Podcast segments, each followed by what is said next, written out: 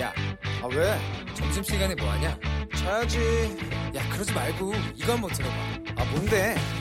지금 당장 라디오를 켜봐 나른한 오후 깨울 시사 토크쇼 모두가 즐길 수 있고 함께하는 시간 유쾌하고도 신나는 시사 토크쇼 오태훈의 시사본부.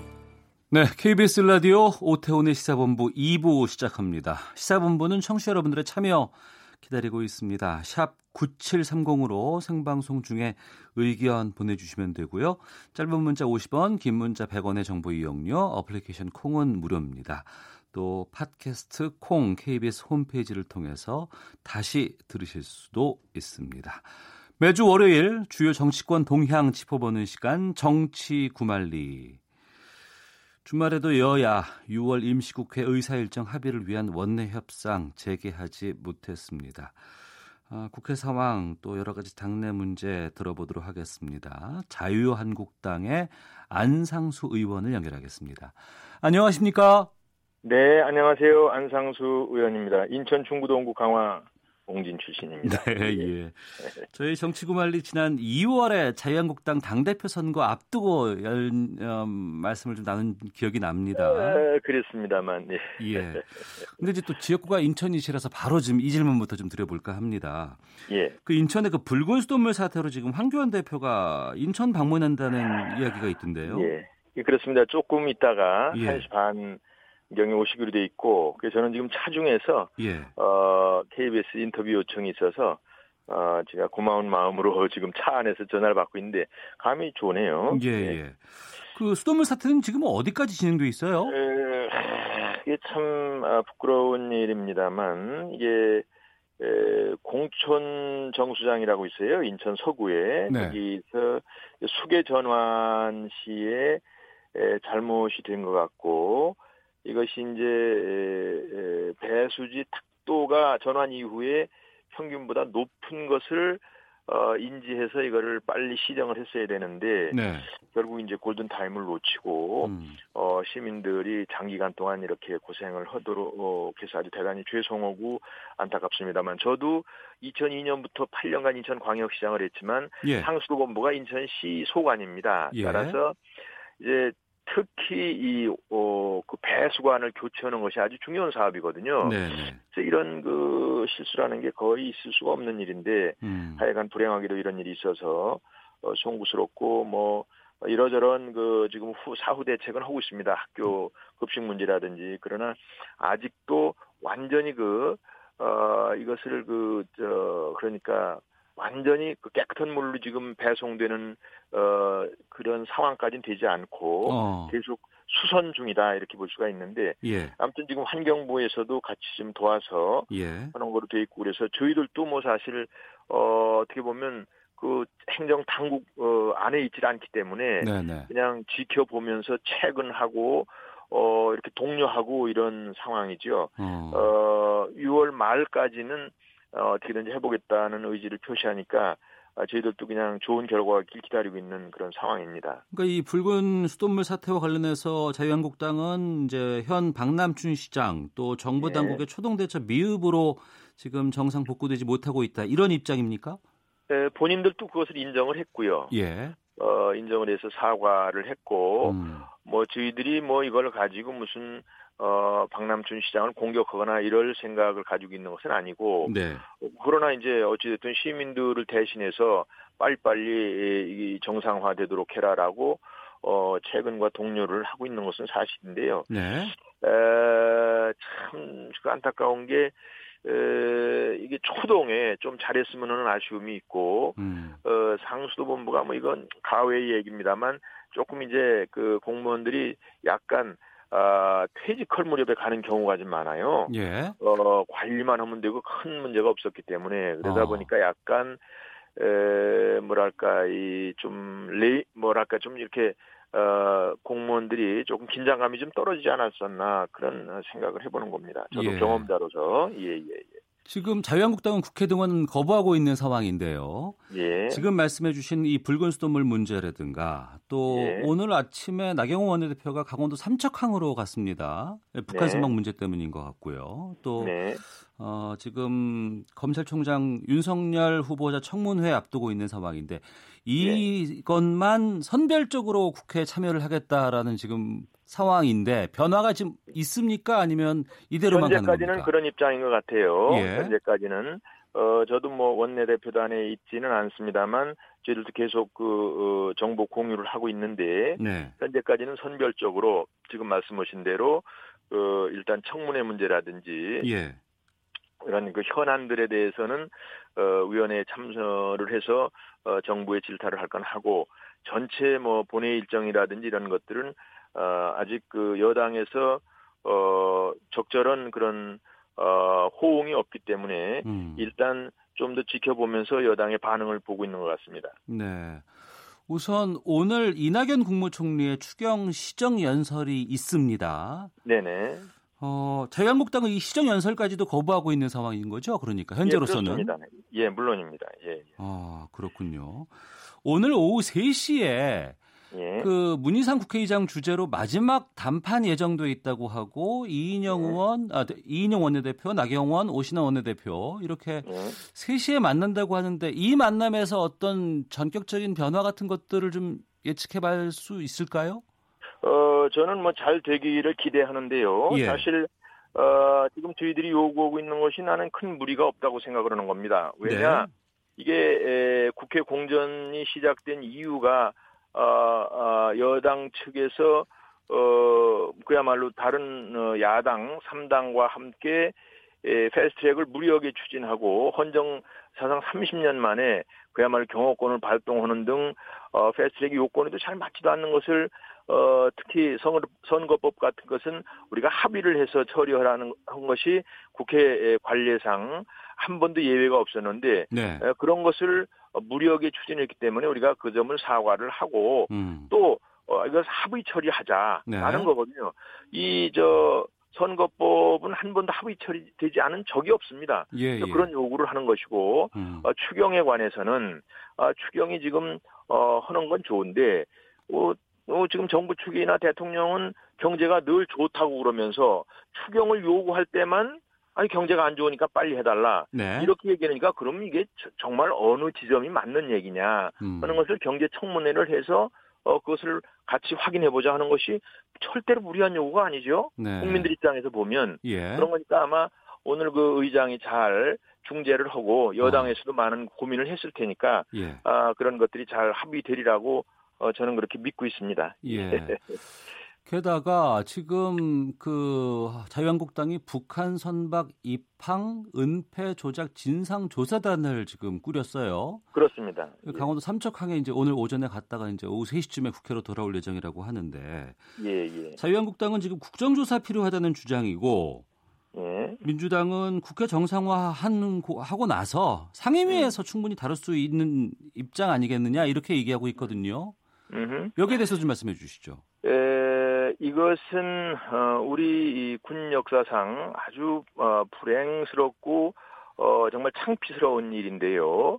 어, 그야말로 어, 목선에서 네 명의 어부인지 무슨 간첩인지 하여간 어, 6일 동안 500km를 어, 오는 동안에 남쪽에서도 어, 한 300여 킬로미터를 지나는 동안에 그야말로 NLL 선도 지나고 해군도 지나고 해경도 지나고 또 삼척에 어, 그 도착을 해서 네. 거기서도 발견도 못하고 거기서도 그 어, 북한에서 온 사람들이 와서 핸드폰 좀 빌려줄 수 없느냐 이래가지고 해서 아, 이 사람들이 이상해서 사진도 찍고 뭐 그걸 신고하고 그랬다는 거 아니에요? 네. 이게 도대체 군인이라는 게 또 국방이라는 게 있는 겁니까? 이것은 그야말로 어 무슨 상임위에서 일상적으로 하는 그런 일 처리하듯이 해가지고서는 네. 아 이것이 밝혀지기도 쉽지가 않은데 음. 또 어, 밝혀지는 것과 아울러서 진짜로 이 군과 경 해경과 여러 가지 지금 현재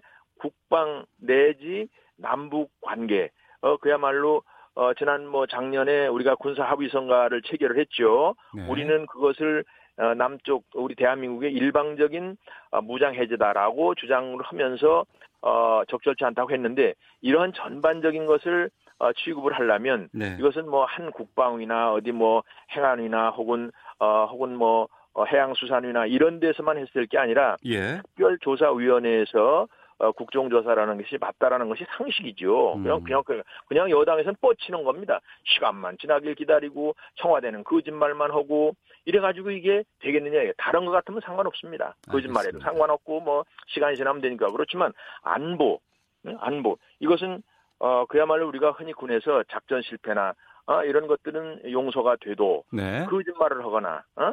그 거짓 정보를 어, 개통을 통해서 흘리거나 이런 것들은 어, 안 된다는 거 아니에요. 그러니까 지금 상임위를- 벌어지고 있는 거고 예. 청와대까지도 연루됐다는 것이 지금 다 지금 증거로 지금 다 나타나고 있단 말이지. 음. 이것을 그렇게 에, 자꾸 어뭐 이렇게 좀 축소해서 하려고 하는 듯한 시도도 옳지가 않다. 여당은 여당대로, 네. 청와대는 청와대대로, 청와대대로 이것은 정말 잘못한 거니까 예. 어, 그야말로 어, 어, 앞으로 이런 일이 절대로 있어서는 안 된다는 그런 각오를 가지고 본인들이 스스로 국정조사를 해야 된다고 할 판이에요. 사실상 알겠습니다. 과거에도 이런 이와 유사한 일이 있었는데 예. 그 당시 민주당은 뭐 방방 떴었죠. 음. 어.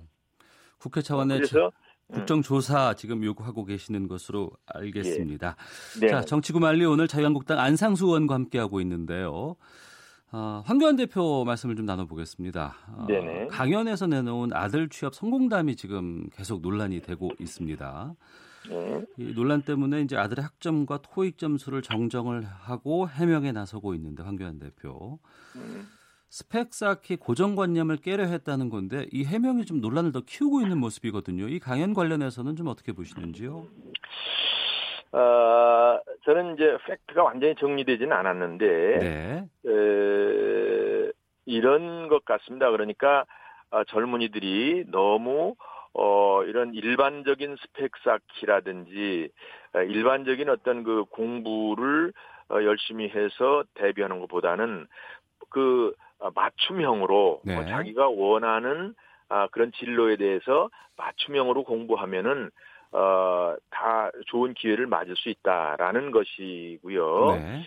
어, 뭐 그런 것은 그 그건 그건 저는 어, 적절한 어, 어떤 충고 내지 권고다. 네. 어, 가이드다 이렇게 보여지는데 이제 이제 어, 우리가 이제 하도 이제 그 높은 사람들이 자제분들에 대해서 뭐 이렇게 에, 뭐 청탁도 하고 뭐 이러다 아, 이런 것들이 있다 보니까 그 말에서도 무슨 과거에 청탁성이 있나 없나를 갖다가 자꾸 덮어 씌워 보려고 그러는 것 같은데 네. 또 들어보니까 그게 8년 전 일이고 그 당시에는 어 우리 그 어 어 저 대표가 아, 장관도 아니었을 때고 음. 또어그 검찰에서도 그만둔 바로 그때였다는 거니까 네. 어디다 청탁하고 이런 상황도 아니고 음. 자력으로 했는데 물론 뭐 머리 좋은 부모 뒀으니까 머리가 좋을 수는 있겠죠.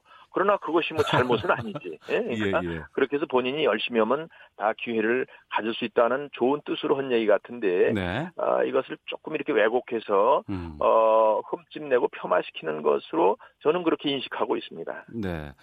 예. 저희가 정치구말리 2월 24일인가 5일 때 그때 안상수 의원과 말씀을 나눴었는데요. 그때가 이제 네네. 당대표 선거 전이었습니다. 예, 예. 어, 그리고 이제 넉 달 만인데 최근 네. 황교안 대표가 되고 나서 뭐 최근에 이번 발언이라든가 외국인 노동자 관련된 발언이라든가 전방 시찰 관련해서 군인 관련된 발언이라든가 어, 발언의 논란들이 좀 계속 나오고 있거든요. 이 부분에 대해서는 어떻게 보시는지도 궁금합니다. 음, 이제 우리가 이제 저도 대표 출마를 선언하는 마당에서 이제 에, 그 당의 요번의 대표는 예. 어, 좀 관리형으로 음. 정치 경험도 많고 어, 이런 사람으로 해서 공천 내년에 공천 정국을 잘 이끌어 나가서 어, 우리가 문재인 정권을 심판을 하고 그 다음에 대통령 후보로 되시는 분들은 당에서 이렇게 잘 어, 경선을 통해서 선출했으면 좋겠다 이런 취지로 제가 아, 출마를 했다고 그렇게 에, 선언을 했죠. 예. 그리고 어 그렇습니다만 어, 그런 저희들 주장이 받아들여지도 않고 또뭐 어, 일단 그 전당대회 과정에서 어, 날짜 등에 관한 문제로 어, 좀 파행이 있어서 저희들은 일단 접고 그러면은 어, 뭐 저 뭐 하여간 끝까지 갈 분들만 하자 해서 황 대표, 오, 어, 오 의원 혹은 또 이제 김 의원 이렇게 해서 예, 예. 했습니다만 사실 걱정을 많이 했는데 에, 과연 황 대표가 정치 경험도 없고 그런데 잘 하겠느냐라고 걱정을 했는데 일단 초기에는 잘 했다라고 저희들은 봤어요. 예. 어, 보고 있는데 이제 말이 이제 조금 어떤 때 조금 이제 그냥 편안하게 하시는 말씀이 있는 것 같긴 한데 음. 저희들이 들을 때에는 네. 저희들이 들을 때에는 너무 이것을 프레임을 그냥 어. 이 말이 이 막말 프레임서부터 해가지고 예, 예. 조금 그 우리나라에 지금 저 어, 나쁜 상황 중에서 진영 논리가 있잖아요. 예. 같은 말을 해도 자기 편이 하면 잘했다 그러고 또 남이 편이 하면 잘못했다 그러고 이제 이러는 상황인데 음. 그 이제 아들 문제는 아까 이미 말씀을 드렸고 예. 사실 그 외국인 어, 근로자들에 대해서 최저임금을 그렇게 적용을 해야 되느냐라는 것은 국민들 간에도 많은 논란이 있습니다. 예. 그리고 또 외국의 사례로 봐도 음. 우리나라가 과연 그렇게 해야 될지에 대해서는 고민을 좀 해야 되는데 예. 일단 그 부분을 일방적으로 우리 어, 대표가 잘못한 걸로 해서 저는 그거는 어, 잘못했다고 그러는 것에 대해서 전폭적인 동의를 하지는 않습니다. 예. 좀 따져봐야 될 일이다 이렇게 생각을 하고요. 뭐 그럼에도 불구하고 대표는 또 이렇게 말씀을 하시더라고. 내가 이제 따로 이렇게 만났을 때, 예. 아이 뭐 이렇게 야당에서는 뭐 입밖에 없는데 음. 이렇게 저 강하게 말하고 이러는 거에 대해서 너무 위축시키면은 그거 잘안 되지 않습니까? 그랬더니 아 글쎄요, 그 다 좋은데 네. 그 표현만 좀 잘 해달라는 것이죠. 내용은 그렇게 하더라도 그래서 본인은 또 그렇게 말씀을 하시더라고. 어. 어? 내용은 예. 내용은 전달 전달을 하되 네. 그 표현에 대해서 조금 거부 음. 반응이 없도록 어, 그렇게 해야 되겠죠. 하는데 또 말을 하다 보면은 조금 더 나가고 뭐 이런 때가 있음직하죠. 뭐 네. 정치라는 게 말이죠. 예, 예. 알겠습니다. 마지막으로 하나만 확인하고 마치도록 하겠습니다. 예, 예, 예. 그 나경원 원내대표가 관훈 클럽 네. 소총 토론회에서 보수 통합과 관련해서 이제 어떤 의사를 표현을 했습니다.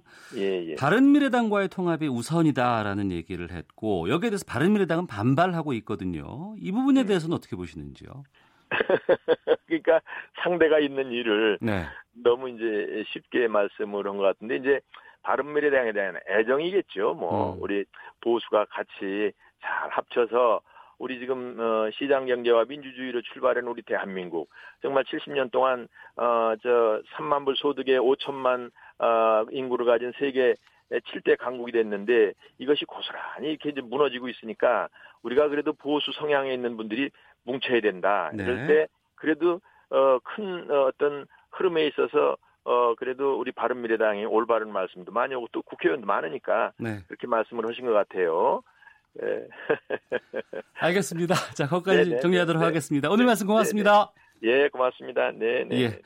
자, 한 주간의 미리 보는 정치권 소식 정치구말리 오늘 자유한국당 안상수 의원과 함께했습니다. 청취자께서 의견 많이 보내주셨는데요.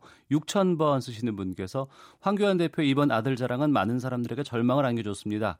스펙이 아버지다라는 말로 들렸습니다. 7060님 삼청 문제 창피할 수 있습니다. 그렇지만 저는 국회의원들이 국회에 장기간 참석하지 않고 있는 것이 더 부끄러운 일이라고 생각합니다. 이런 의견 보내주셨습니다. 헤드라인 뉴스입니다. 통일부는 오는 28일부터 열리는 주요 20개국 지역 정상회의와 이달 말 한미 정상회담 이전에 남북 정상회담이 열리는 것이 바람직하다는 입장을 거듭 밝혔습니다. 자유한국당 황교안 대표는 G20 정상회의를 앞두고 각국 외교 전쟁이 치열한데도 우리는 미국 정상회담 성사에만 매달리느라 코리아 패싱을 자처하고 있다고 말했습니다. 미국이 재래식 전쟁으로 긴장을 고조시키지 않으면서 이란을 저지하는 데 도움이 될 비밀 계획을 추진하고 있다고 뉴욕타임즈가 보도했습니다. 올해 표준지 공시지가의 시세 반영률이 정부가 발표한 64.8%의 절반 수준인 33.7%에 불과하다는 시민단체의 조사 결과가 나왔습니다. 이른바 제2윤창호법의 시행으로 내일부터 음주운전 단속 기준이 대폭 강화됩니다.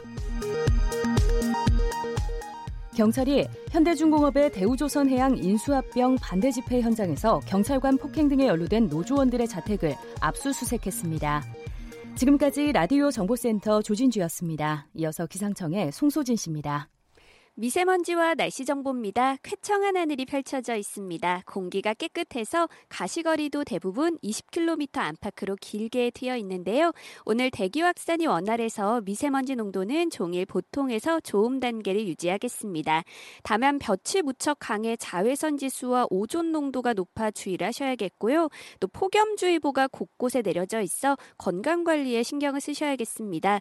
지금 서울 경기와 강원 영서, 대구와 경북 곳곳에 곳에 폭염주의보가 발효 중이고 오늘 한낮 기온은 대구가 32도, 서울 대전 31도, 광주 30도까지 오르겠습니다.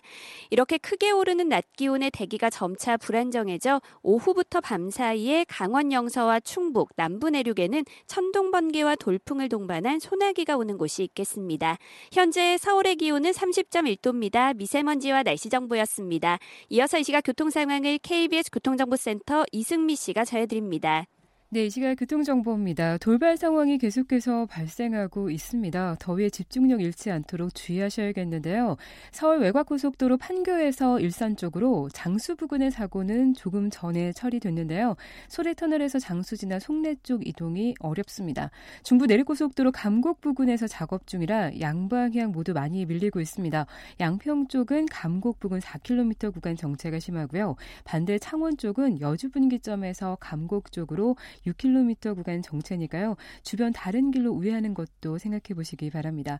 청주 영덕고속도로 영덕 쪽인데요. 회인 부근 2차로에서 빗달면 복구 작업이 계속되고 있어서 6km 구간 정체되고 있고요. 영동고속도로 강릉 방향으로 동둔내 하이패스 요금소 부근 1km 구간 정체도 작업 여파입니다. KBS 교통정보센터였습니다.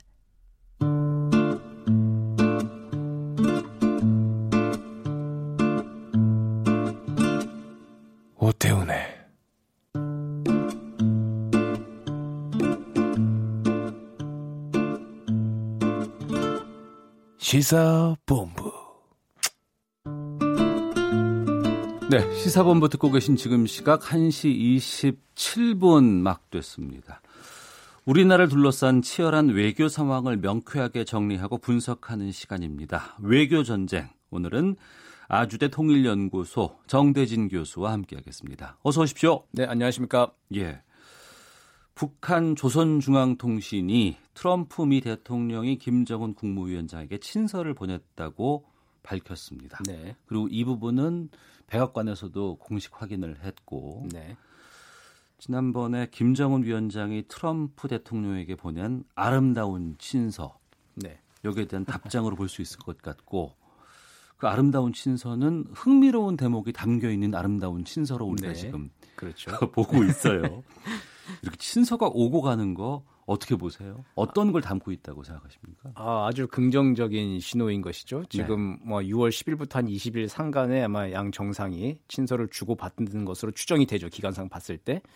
이렇게 그리고 양측이 또 모두 다 아주 높게 평가하면서 공개를 한 거 보면은 이제 북미 간에 이제 만나는 것은 기정사실화가 된 것 같다. 네. 다만 지금 그 시기와 방법을 놓고 이제 조금 더 조율을 하지 않을까라는 그 단계까지 벌써 온 것 같습니다. 네. 뭐 작년에 사실은 북미 정상회담 끝나고 남북 정상회담도 하고 뭐 한 라인이 개통된다 그 얘기가 한창 많았잖아요. 그랬죠. 근데 실제 한 라인은 개통되지 않은 것으로 보이죠. 아마 음. 북측에서 뭐 미국의 통신선이 이 노동당 집무실까지 들어오는 걸 아마 조금 걱정하는 것도 있고 미국도 아마 좀 걱정하는 게 서로 좀 있을 거고요. 그래서 한 라인은 개통이 되지 않은 것으로 좀 보이고 대신 이렇게 활발하게 친서라도 주고 받으면서 어, 만남의 동력, 어, 기회를 계속 탐색하고 있다는 것 자체는 굉장히 좀 긍정적으로 보입니다. 네. 이번 친서에 대해서 김정은 위원장은 이렇게 말을 했다고 합니다. 흥미로운 내용을 심중히 생각해 볼 것이다. 흥미로운 대목이 있다고 하고 흥미로운 내용을 신중히 지금 생각해 보겠다고 하고 어떤 내용이 추측이 돼요? 아, 참 어려운데요. 예. 이게 흥미롭다고 하는 게 그래서 이제 내용상 흥미로운 부분들, 실제 비핵화와 음. 어, 미국의 상응 조치 부분에서 흥미롭다는 게 한 축이 또 있을 거고 아, 비핵화 관련해서. 네. 그리고 나머지 하나는 양 정상이 만나는 형식과 방법에 있어서 흥미로운 거. 만남에 대한. 네, 뭐든 두 가지로 한번 좀 한번 보면 어떨까라는 생각이 좀 들더라고요. 그러니까 표현이 흥미롭다고 하는 건 이전과는 색다른. 예, 예. 좀 경험해 보지 못한 거라던가. 그렇죠. 아니면은 어? 어? 이렇게 생각할 수도 있겠네라는 부분들이 좀 흥미롭지 않을까 싶어요. 그렇죠. 상상하지 못했던 것들 예, 보여주는 예. 거. 근데 사실 이제 비핵화와 뭐 상응 조치 부분은 사실 나올 카드들이 다 나왔잖아요. 그렇죠. 새롭고 이렇게 창의적인 것들이 뭐가 있을지 이렇게 탁 떠오르지는 않아요. 예. 보면은 네. 그죠. 둘 다 이제 가시적인 조치를 선두 조치를 누가 먼저 해주느냐. 뭐 김정은 위원장 입장에서 봤을 때 비핵화의 내용상 봤을 때 흥미롭다고 하면은 미국이 먼저 선도 조치를 해주겠다. 예. 김정은 위원장이 요구한 대로 미국이 셈법을 바꿨다라고 음. 하면 굉장히 흥미로운 내용이겠죠. 네. 그렇지만 이제 그 내용을 또 미국도 쉽게 내줄 수 있는 내용은 아닐 거고 친서 안에 짧은 공간 안에 그걸 다 담기도 힘들었을 것이고 그래 봤을 때는 아무래도 만남의 형식과 방법 쪽에서 좀 흥미로운 게 있지 않을까 조심스럽게 좀 추정이 되거든요. 어. 이제 그 만남의 형식이 우리가 상상하는 것 그 이상을 뭔가 또 또 양청상이 예. 보여주지 않을까라는 하는 그런 조심스러운 추정을 한번 해봅니다. 어, 그 부분은 좀 뒤에 가서 좀 저희가 네, 예. 좀 구체적으로 네. 가보도록 하겠습니다. 시간별로 이제 앞으로 있을 일정들부터 네. 좀 보겠습니다. 이번 주에 일본 오사카에서 G20 정상회의가 있습니다. 여기서 이제 각국 정상들 간의 만남들이 계속 이어지는 상황이고 네. 이걸 앞두고 친서를 주고받았다는 것이 좀 이 G20을 계기로 뭔가 돌파구가 좀 새롭게 열리지 않을까라는 기대가 있거든요. 예, 그렇죠. 뭐 6월 말에 G20도 있고 또 우리는 한미 정상회담이 이어져 있기 때문에 네. 북한도 이 시기를 굉장히 좀 예의주시했을 겁니다. 음. 거기서 이제 그 한반도 주변국 정상들이 다 만나는 자리 그러니까 북한은 잘 가지 못하지만 본인이 G20에 가지 못하지만 어쨌든 그 전에 북중 정상 회담도 하고 네. 그 전에 북러 정상 회담도 4월 말에 했죠. 그랬네요. 예, 그리고 미국과 또 친서도 주고받고 하면서 본인은 그 자리에 없겠지만 그래도 어떤 G21 자리를 좀 만들려고 하는 욕심이 좀 있었겠죠. 그러니까 그 G20의 주요 정상들과는 김정은 위원장이 어떻게든 다 연락을 했었네요. 뭐 그렇죠. 주요 정상들하고 연락이 됐고 또 예. 더군다나 G20이 뭐 지구 반대편에 열리는 게 아니라 코앞에서 열리잖아요. 그러네요. 일본 오사카에서 열리는데 거기서 북한 정상 못 가면은 이게 약간 좀 또좀 좀 모양새가 그렇죠. 예. 그 전에 어쨌든 간접적으로나마 모든 메시지 전달이 되고 어, 한반도와 동북아의 비핵화 평화 안정을 다루게 될 수밖에 없을 텐데 G20에서도 음. 거기서 이제 전할 만한 메시지는 지금 충분히 다 전해 놓은 상태라고 보여집니다. 네. 그 여기서 이제 또 논의 내용들을 보고 북한도 또 움직일 것이고 우리도 또 움직일 것이고 그렇게 되면 이제 7, 8월 달에 좀 대회전이 있지 않을까 그렇게 음. 다들 기대를 하는 것이죠. 예. 우리는 그 G20 정상회담 전에 네. 혹시 남북 간의 깜짝 네, 네. 만남이 네. 있지 않을까라고 예상을 했었습니다. 네, 지난해 5월에도 한번 판문점에서 그렇죠. 네. 갑작스럽게 만난 적이 있었기 때문에 예, 예. 지금은 그건 물리적으로 힘든 시간이죠. 물리적으로는 사실은 뭐 가능하죠. 오늘 오후에 만나자고 해서 내일 만나는 건 가능합니다. 아 그래요? 정부 당국에서 얘기해봤지만 예, 예. 아니 뭐 작년에도 못한 거 아니니까요. 음, 음, 하긴 음. 가능한데 근데 이제 실제 만나서 뭘 할 거냐는 거죠. 그렇죠. 예, 예. 예.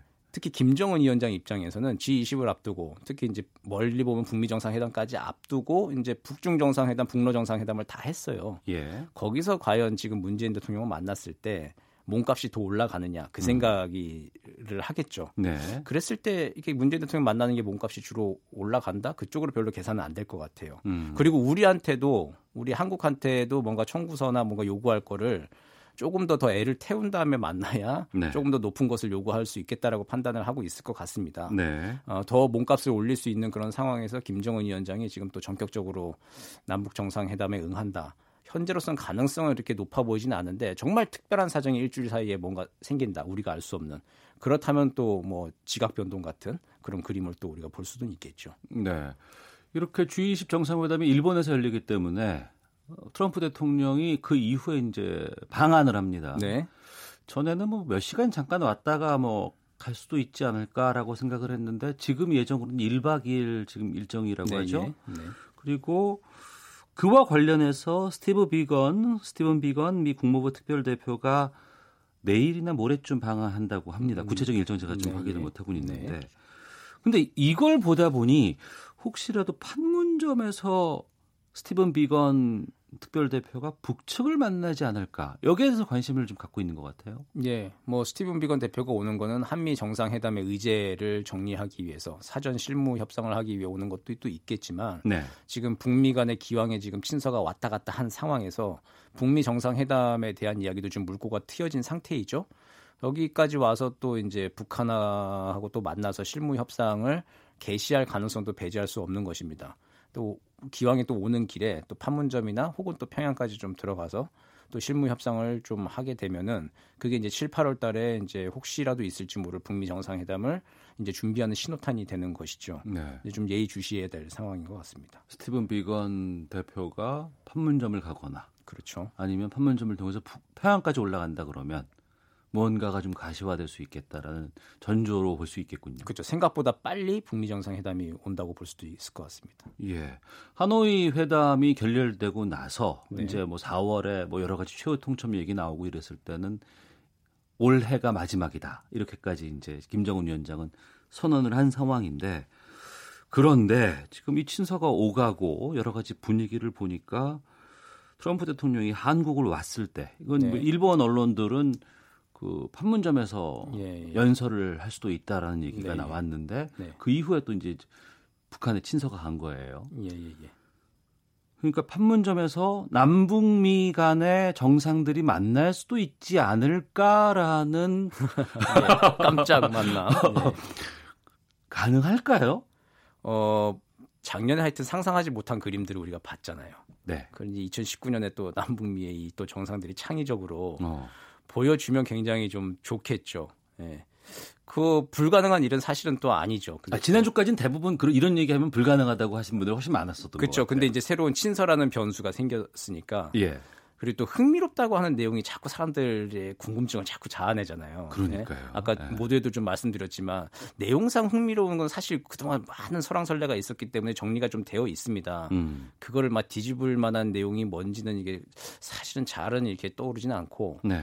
이제 뭐 만남의 형식에서 이제 형식이 내용을 지배하게 되는 것이죠. 그래서 뭐 그런 아주 창의적인 해법으로 형, 일단 만나서 대화의 모멘텀을 좀 유지하는데 남북미 정상들이 합의를 한다. 특히 북미 정상 정상이 합의를 한다라고 네. 한다면은 그 1박 2일의 일정 동안에 뭐 판문점에서 깜짝 만남을 한다. 라고 하는 것도 배제할 수는 없는 것이죠. 지금 음. 상황에서는. 특히 해외 언론에서 봤을 때 판문점이라는 곳이 우리가 생각하는 것 이상으로 의미 있는 공간이잖아요. 그렇죠. 굉장히 상징적인 공간. 이런 데가 전 세계에 지금 없는 곳이잖아요. 어. 그리고 트럼프 대통령은 뭡니까? 머릿속에 돌아가는 거 보면은 어쨌든 지금 재선 출마 선언도 해놨고 예. 전임 대통령이 하지 못한 것들을 무조건 해야 되는 것이거든요. 어. 그 그림이 이제 판문점에서 연설하는 것. 네. 그리고 플러스 알파로 만약에 김정은 위원장도 만날 수 있다면 음. 거기서 뭐 실질적인 뭐 비핵화의 가시적인 합의를 이루지 못한다 하더라도 네. 만났다. 어? 음. 평화의 장을 이제 제시했다. 라고 하는 걸로 나중에 역사적으로 이어지고 한다면은 그건 이제 굉장한 이제 트럼프 효과를 낼 수 있는 거기 때문에 아마 좀 욕심을 백악관에서도 내고 있지 않을까 그렇게 조심스럽게 생각을 해봅니다. 예, 조심스럽게 기대 정도는 가져봐도 되겠다. 음, 예, 예, 그렇죠. 어. 저희야 뭐 기대하는 건 자유니까. 알겠습니다. 예. 자, 외교 전쟁 아주대 통일연구소 정대진 교수와 함께 하고 있는데요. 지난주에 있었던 그 북중 정상회담 복귀를 좀 한번 해보겠습니다. 네. 어, 14년 만에 중국 정상이 네. 북한을 갖고 황제급 대우를 받으면서 어마어마한 어, 의전을 받았다고 해요. 네. 양국 간에 뭐가 오고 간건 뭐라고 보세요?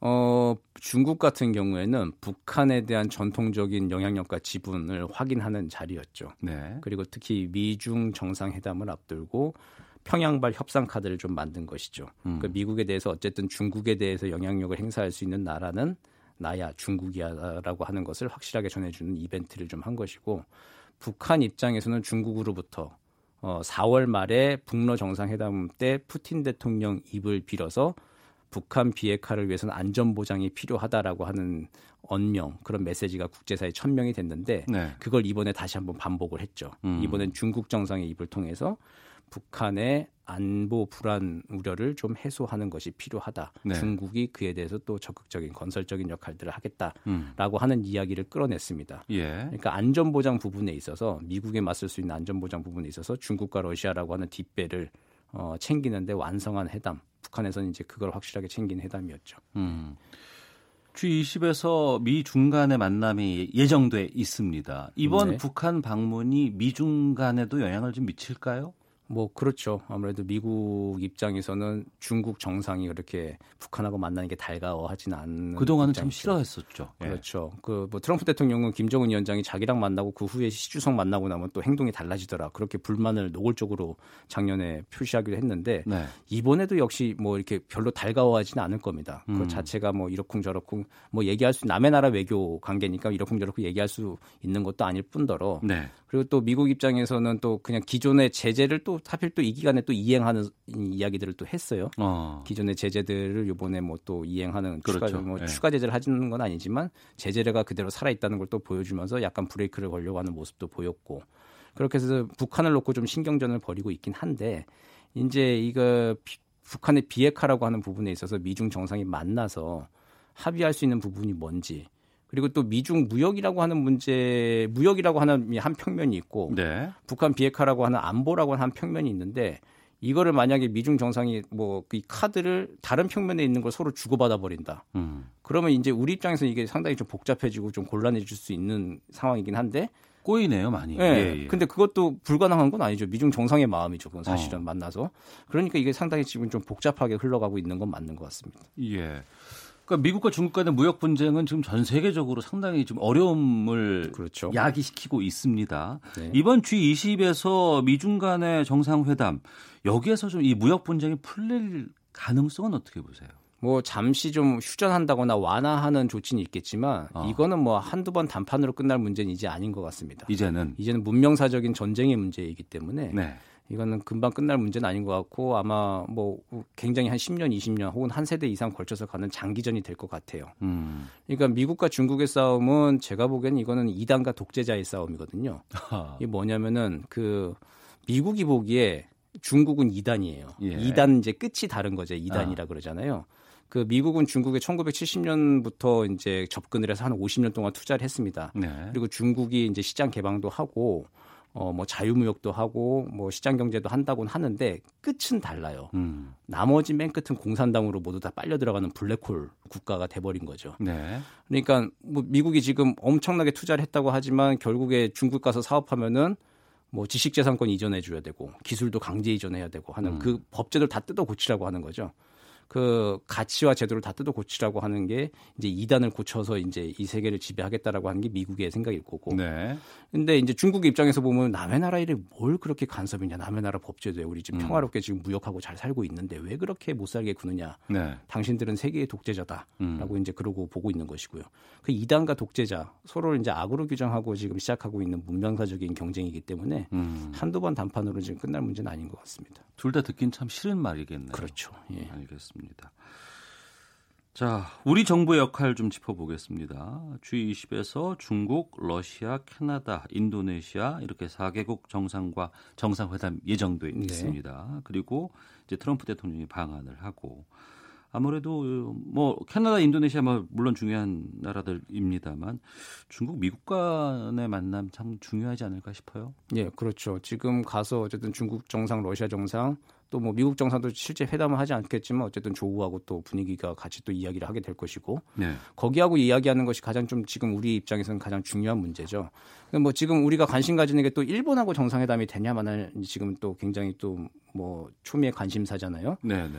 그런데 중요한 거 일본과도 정상회담하는 것도 좀 중요한데 제 생각엔 지금 좀 필요한 게 한미중 약식 정상회담 음. pull aside라고 하는 형식으로 얘기를 하는데 그러니까 다자 회담 중간에 네. 그냥 약식 정상 회담이라도 좀 가졌으면 좋겠다는 게 제 기본적인 생각입니다. 한국, 미국, 중국 3자 정상 회담을 잠깐이라도 한 2, 30분이라도 좀 가지는 게 좋을 것 같아요. 왜 그렇죠? 그러니까 김정은을 지금 최근에 만난 시진핑 주석이 하는 이야기를 음. 한미 중 정상이 함께 듣고 음. 만약 북한이 원하는 게 지금 단계에서는 비핵화 조치 중에 안전 보장이 필요하다. 그럼 거기에 종전 선언이든 뭐 평화 협정 협상을 하던 간에 사인할 당사자들이 뭐 남북 미중 이렇게 될 건데 그 중에 네. 이제 새 파트인 한미 중이 좀 모여서 음. 지금 7, 8월 중에 그럼 우리가 뭘 할 거냐라고 네. 하는 거 원포인트 잠깐이라도 좀 논의를 하고 어. 그러고 나서 한미 정상회담에 또 카드를 가다 놓고 북한에 또 제안을 하고 하는 것들이 중요하죠. 예. 따로따로 만나서 따로따로 들은 얘기들 또 전하다 보면 어떻게 됩니까 이게. 그렇죠. 섞이잖아요. 또. 예, 예. 예. 그러지 말고 한미중 정상이 한 번에만 같은 자리에 있을 때 어. 아, 약식 정상회담이라도 혹시 한미중 정상이 결단만 하면 되는 거니까 가능하다면 만나서 좀 직접 좀 뭐 입을 맞추고 말을 맞춰보는 것. 예. 그것도 좀 필요해 보입니다. 예. 이번 주가 지나면은 7월인데 6월 말이 지금 이 외교가가 상당히 지금 뜨거운 상황이 돼버렸어요. 네, 그렇습니다. 어디까지 나올까요? 6월 말에 아, 지금 G20 정상회담하고 어, 한미 정상회담하고 빠르면은 7, 8월 중에 북미 정상회담을 한다라는 내용 정도까지. 어. 혹은 그 사이에 그러니까 북미 정상회담 전에 우리는 남북 정상회담을 할 것이냐 말 것이냐. 예. 이제 그 정도까지가 좀 지켜봐야 될 관전 포인트. 그 발표가 과연 6월 말에 나오느냐 빠르게. 어. 그럼 굉장히 시계가 빨리 돌아가는 것이고 예. 뭐 조금 조용히 지나가더라도 어쨌든 지금 굉장히 큰 거센 흐름이 있기 때문에 7, 8월 달엔 대회전이 좀 예상된다. 그렇게 음. 보여지는 시국입니다. 그야말로 뜨거운 여름을 보내지 않을까. 네, 그럴 것 같습니다. 자, 정대진 아주대 통일연구소 교수와 함께 외교 전쟁 여기서 보내드리도록 하겠습니다. 오늘 말씀 고맙습니다. 네, 고맙습니다.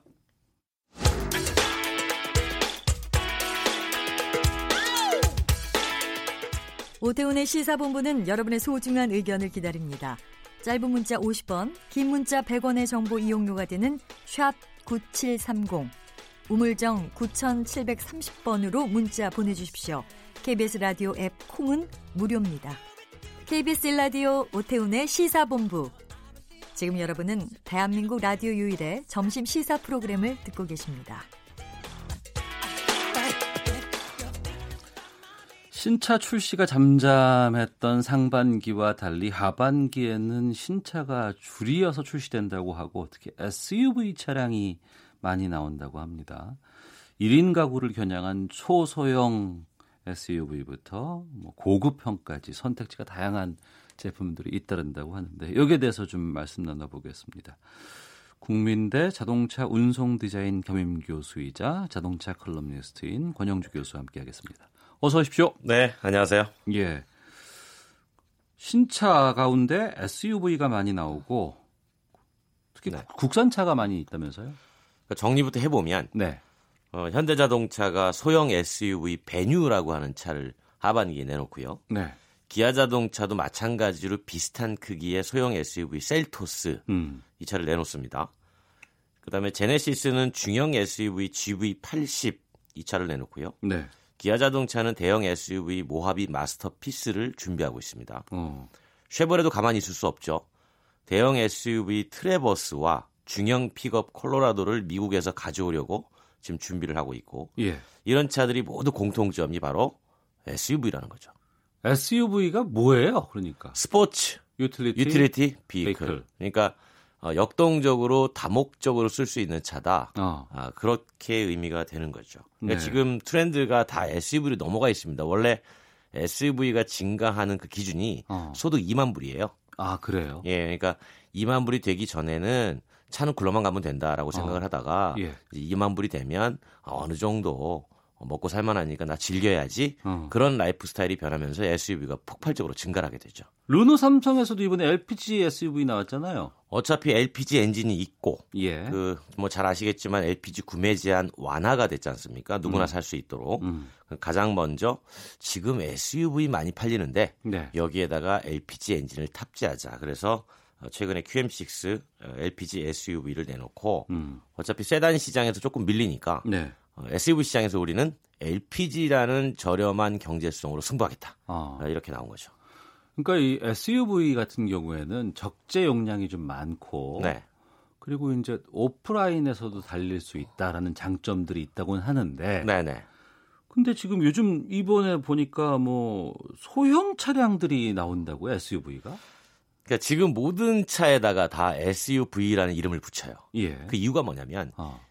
희한하게 예. 우리나라에서는 예. 어, 세단 아니면 SUV입니다. 다른 말로 어. 뭐 CUV, 예. cross utility over vehicle. 어, 또는 뭐 MPV 어. 이런 말을 붙이면 예. 사람들이 잘 안 사요. 그러니까 무조건 세단 아니면 그렇죠. SUV다. 딱. 그러니까 아. 차는 작게 나오지만 네. 사실은 모양만 SUV처럼 만든 거예요. 예, 예, 예. 거기다가 이제 이거 SUV입니다라고 어. 판매를 하는 거죠. 그런데 그 작은 차들이 왜 나오냐면 1인 가구가 늘었지 않습니까? 그렇죠. 그러니까 아무래도 1인 라이프 스타일에 최적화된 상품이 필요하다는 겁니다. 그래서 음. 어, 현대나 기아 자동차가 내놓는 소형 SUV를 보면 배기량도 가솔린 1.6리터로 좀 작고 네. 그다음에 이제 경제성이 중요하잖아요. 그래서 음. 우리가 보통 1단, 2단, 3단, 4단, 5단, 6단 이렇게 얘기하는 건 다단 변속기라고 하는데 네. 계단 올라갈 때 6개짜리가 있고 음. 옆에 보면은 아무 계단 없이 그냥 휠체어 끌고 올라갈 수 있는 길이 있잖아요. 그렇죠. 짐도 글로 쭉 예, 날려. 그건 무단 변속기라고 표현을 합니다. 예, 예. 그러니까 그런 무단 변속기가 효율이 조금 더 좋으니까 어. 아, 그런 powertrain을 장착해서 내놓고 가격도 이제 최저 1,470만 원에서 네. 뭐 2,100만 원 정도 음. 해서 어, 내놓겠다. 심지어 뭐 반려동물 버전도 있고 요즘 이제 1인 가구가 많이 키우니까 예, 예. 그럼 IoT 사물 인터넷 버전도 있고 여러 가지 이제 1인 라이프 스타일에 맞는 기능들을 많이 넣어서 어. 이제 시장에 등장을 하는 겁니다. 근데 이 차들도 SUV가 맞아요? 어, 자동차 회사가 예. 이름 붙이기 나름이에요. 아, 그래요? 우리가 이거 SUV입니다. 그러면 SUV로 인식이 되고 어. 우리가 이거 어 CUV입니다. 그러면 CUV로 인식이 되고요. 예. 이거 우리가 SAV입니다. 그러면 SAV로 인식이 돼요. SAV는 또 뭐예요? sports activity vehicle입니다. utility 그러니까 이 용어도 예, 예. 사실은 이게 법률적으로 이렇게 써라라는 게 아니라 음. 자동차 회사가 그냥 소비자들이 이름 붙이는 것처럼 그렇죠 인지가 돼 있는 거를 그냥 갖다 쓰는 거예요. 예. 그 작은 차들 그렇고 대형 차들도 많이 지금 등장을 하잖아요. 그러니까 극으로 갈리는 것 같아요. 음. 아주 작은 소형 SUV가 등장하는 반면에 네. 어, 상대적으로 큰 대형급 SUV도 많이 나옵니다. 그러니까 작은 건 1인 가구들 대상으로 많이 판촉을 그렇죠. 할 거고 큰 거 같은 경우에는 뭐 가족 대상으로 아니면 캠핑 하시는 분들 대상으로 뭐 이런 식으로 그 우리나라에서 중형 SUV 이상의 크기는 예. 생각보다 많이 안 팔릴 줄 알았어요. 아, 그런데 역시 우리도 큰 차를 좋아하더라라는 게 입증이 된 거죠. 예. 그러니까 큰 차는 뭐 미니밴이나 이런 거 용도였는 줄 음. 알았는데 SUV 형태를 크게 만들어 놓으니까 생각보다 차가 잘 팔리더라는 겁니다. 네. 그래서 자동차 회사들이 아, 큰 거 내놔야 되겠다. 음. 그래서 이제 쉐보레는 미국에서 완제품으로 수입을 해오고 네. 기아 자동차는 기존에 있는 차를 완전히 바꿔서 어, 대형으로 내놓고요. 음. 이제 이런 차들의 공통점이 뭐냐면 어, 혼자 네. 큰 차를 모는 사람들도 은근히 많습니다. 남자들 예. 예. 40대 50대 어, 우리 비슷한 네, 네, 네, 이런 분들 예. 우리 어, 역시 크기야라는 어. 측면에서 수요가 많아서 예. 그 40대 50대의 남성들을 겨냥해서 큰 차를 내놓는 경향이 있는 거죠. 역시 크기 하지만은 그 크기를 다 활용하지는 어 거의 뭐, 거의 않아요. 뭐 예. 우리가 보통 7인승 SUV에서 보면 네. 3열이 있잖아요. 있죠. 3열을 쓸 때가 1년에 딱 두 번이죠. 음. 명절 때. 네, 네. 예, 아이 한 명 타면 역시 7인승 자기 잘했어. 이렇게 그렇죠. 한- 그때 그때 만족감 한번 느끼고 한 100만 원 더 주고 산 거. 예, 야, 예. 본전 뽑았어. 이렇게 얘기하는 거죠. 아, 그렇군요. 중형 픽업도 등장을 해요? 지금 국산 픽업이 하나밖에 없는데 네. 그 쉐보레가 미국에서 콜로라도 중형 픽업을 수입해 옵니다. 음. 그러니까 픽업 시장이 1년에 2만 대 정도로 네. 그꽤 틈새 수요가 있어요. 예. 그러다 보니까 이제 가지고 오는데 이 차는 어, 상당히 큽니다. 어. 네, 상당히 크고 아무래도 픽업은 미국에서 많이 발전했기 때문에 네. 어, 미국에서의 어떤 다용도성 음. 그런 부분이 제품의 장점이긴 한데 엔진이 가솔린이에요. 네. 미국은 가솔린 엔진을 많이 쓰지 않습니까? 그렇죠. 기름값 걱정이 좀 덜하는 곳이기 때문에. 그렇죠. 그런데 이제 이게 한국에 가솔린으로 들어오면 예. 아, 이 부분은 조금 어. 음, 경쟁력에서 좀 열세가 되겠다라는 그런 부분도 있는데 근데 이제 제작사 수입사는 이렇게 얘기하죠. 최근에 기름값이 안정화돼 있는데 네. 뭐 중동에 음. 뭐 여러 가지 변수만 없다면 음. 충분히 가솔린도 승부를 볼 수 있고 그리고 LPG로 겸용이 가능하다는 겁니다. LPG로. 네. 개조를 한다는 거죠. 네. 그래서 개조를 했을 때는 기름값도 어느 정도 어, 줄일 수 있어서 나름대로 경쟁력이 있을 것으로 예상을 한다라고 얘기를 하고 있습니다. 예.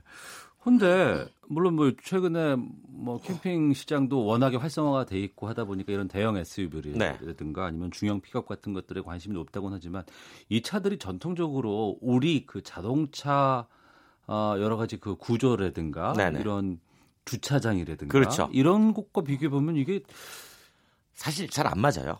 그죠? 네, 그러니까 우리가 지금 큰 차들 타고 다니는 분들이 불편함이 뭐냐면 예.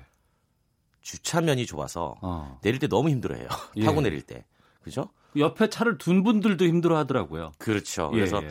우리나라에서 이게 과연 맞느냐라고 하는 건데 어쨌든 소비 성향은 음. 자꾸 큰 차 쪽으로 간다. 그 네. 세단만 해도 예전에 중형이 대표 세단이었는데 네. 지금은 거의 준대형급이 주력이잖아요. 어. 어, 그만큼 많이 커졌고 그럴 예. 수밖에 없는 것이 아마 기억하실 겁니다. 한 10년 전에 준중형 차가 네. 지금의 중형차가 돼 있어요. 사이즈로 보면.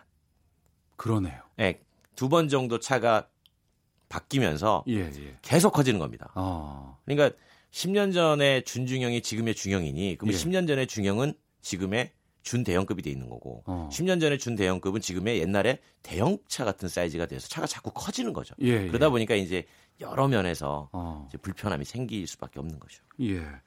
세단은 뭐 출시 안 해요? 어, 나옵니다. 그래요? 네, 세단도 어, 우리 무시하지 마세요라고 이제 나와요. 소나타가 1.6 터보가 하나 등장을 하고요. 기아 자동차는 최근에 K7 부분 변경을 내놨으니까 음. 그 뒤로 이제 현대자동차 그랜저도 어, 새 차가 준비가 되고 있고 기아 자동차도 어, 현대차 소나타가 나왔으니까 또 K5 어, 3세대를 준비를 하고 있습니다. 아무래도 이런 차들은 이제 개인 수요보다는 최근에는 이제 아, fleet, 그러니까 렌탈 쪽으로 아, 아, 예. 많이 이제 활용되는 측면이 있죠. 현대도 렌탈 쪽에도 많이 관심 갖고 있잖아요. 지금. 그렇죠. 어. 그러니까 이제 우리나라의 자동차 구매가 크게 보면 렌탈하고 개인 구매가 있는데 네. 요즘 렌탈 수요가 급증을 하니까 이제 그쪽을 공략해서 음. 이제 제품을 내놓는 거죠. 예.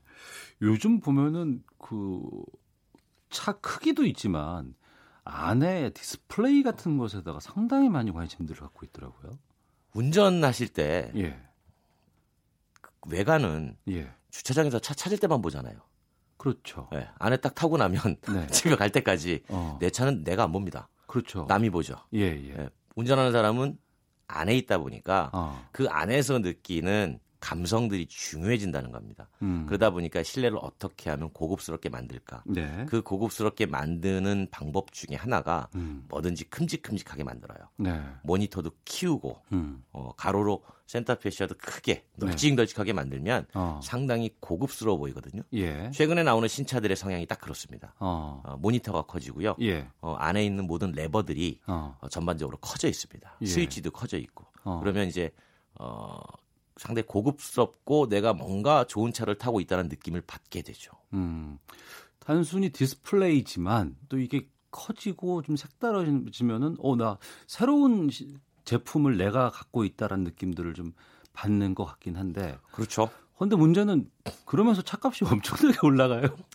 자동차 회사가 잘하는 것 중에 하나가 네. 어떤 옵션을 하나 개발을 하면 네. 그 옵션에 가격을 붙이는 걸 참 잘합니다. 어. 그리고 패키징을 잘하죠. 예, 예. 그 옵션을 구성해 가지고 선택하지 않을 수 없도록 만드는 그런 능력들이 뛰어나거든요. 어. 자동차 값은 계속 올라가요. 네. 올라가는데 그게 어느 정도까지 올라가냐면 보통 어, 새 차 한 번 나올 때 한 150만 원 정도에서 200만 원 정도 올라간다고 보시면 돼요. 그러면 그걸 5년에 한 번씩 나온다고 평균으로 보면 음. 한 40만 원, 매년 40만 원 정도 알게 모르게 올라가고 있다. 네. 그렇게 보시면 되죠. 어.